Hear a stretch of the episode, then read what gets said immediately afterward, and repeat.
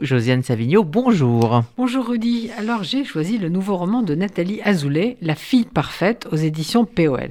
Donc Nathalie Azoulay, vous la connaissez, elle a eu le prix Médicis en 2015 pour un très beau roman qui s'appelait Titus n'aimait pas Bérénice.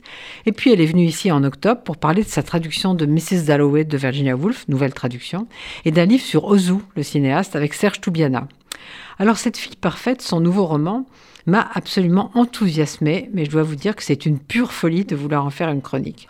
Parce que si je vous dis, c'est l'histoire de deux filles, Adèle et Rachel, c'est l'histoire de deux mondes, celui de la rigueur mathématique et celui de la littérature, je n'aurais rien dit. Parce que c'est ça et pas ça. Parce qu'il faut vivre toute cette histoire avec Rachel, qui est la narratrice. Alors tout commence par une mort. C'est Adèle, brillante mathématicienne, qui s'est pendue. Et c'est Rachel qu'on appelle parce qu'elle est censément sa meilleure amie. Alors meilleure amie, peut-être, mais encore là, l'affaire est plus compliquée. Donc on va revenir dans leur adolescence. Deux familles, les Prinker, les parents d'Adèle, famille modeste, père ingénieur, qui veut que sa fille soit un as en mathématiques, ce qui n'a pas pu être car il fallait gagner sa vie et que les mathématiques, ça gagne moins d'argent que l'ingénieur. Et puis les deux villes, famille bourgeoise, littéraire, conversation brillante à table, père traducteur et spécialiste de Kafka. En fait, tout devrait séparer ces deux filles, Adèle Prinker et Rachel Deville.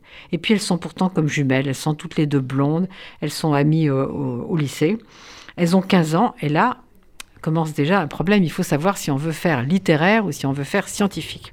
Évidemment, le père Prinker ne veut absolument pas que sa fille fasse littéraire et les deux villes veulent absolument que leur fille fasse littéraire. Pourtant, Rachel va suivre Adèle, elle va faire scientifique, elle va en souffrir jusqu'à son bac parce que c'est trop, c'est trop difficile pour elle. D'ailleurs, elle sera moins, euh, elle aura une moins bonne mention que, que Adèle. Et puis, euh, leurs chemins vont se séparer là carrément, leur amitié cesse. Euh, euh, Rachel reprend son, itinéraire euh, littéraire et puis Adèle, euh, les mathématiques. En fait, elle se revoit, mais c'est une amitié assez à éclipse. Je vous laisse découvrir tout ça. Adèle, elle accumule les médailles, mais elle rate la principale médaille de mathématiques, la médaille Fields. Et puis Rachel, elle devient une romancière à succès. Adèle se marie, elle a un fils, Nicolas. Rachel ne se marie pas, elle ne veut pas d'enfant.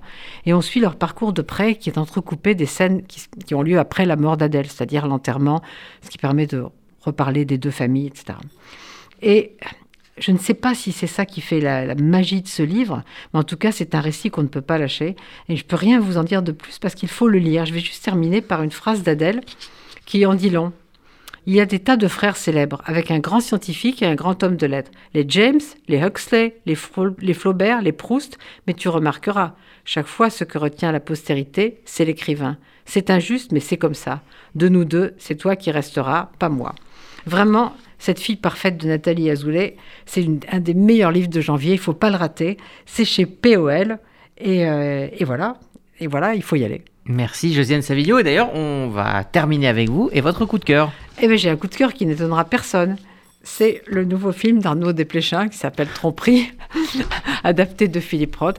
Et je suis vraiment, c'est la première fois que je dis du bien d'un film adapté de Philippe Roth.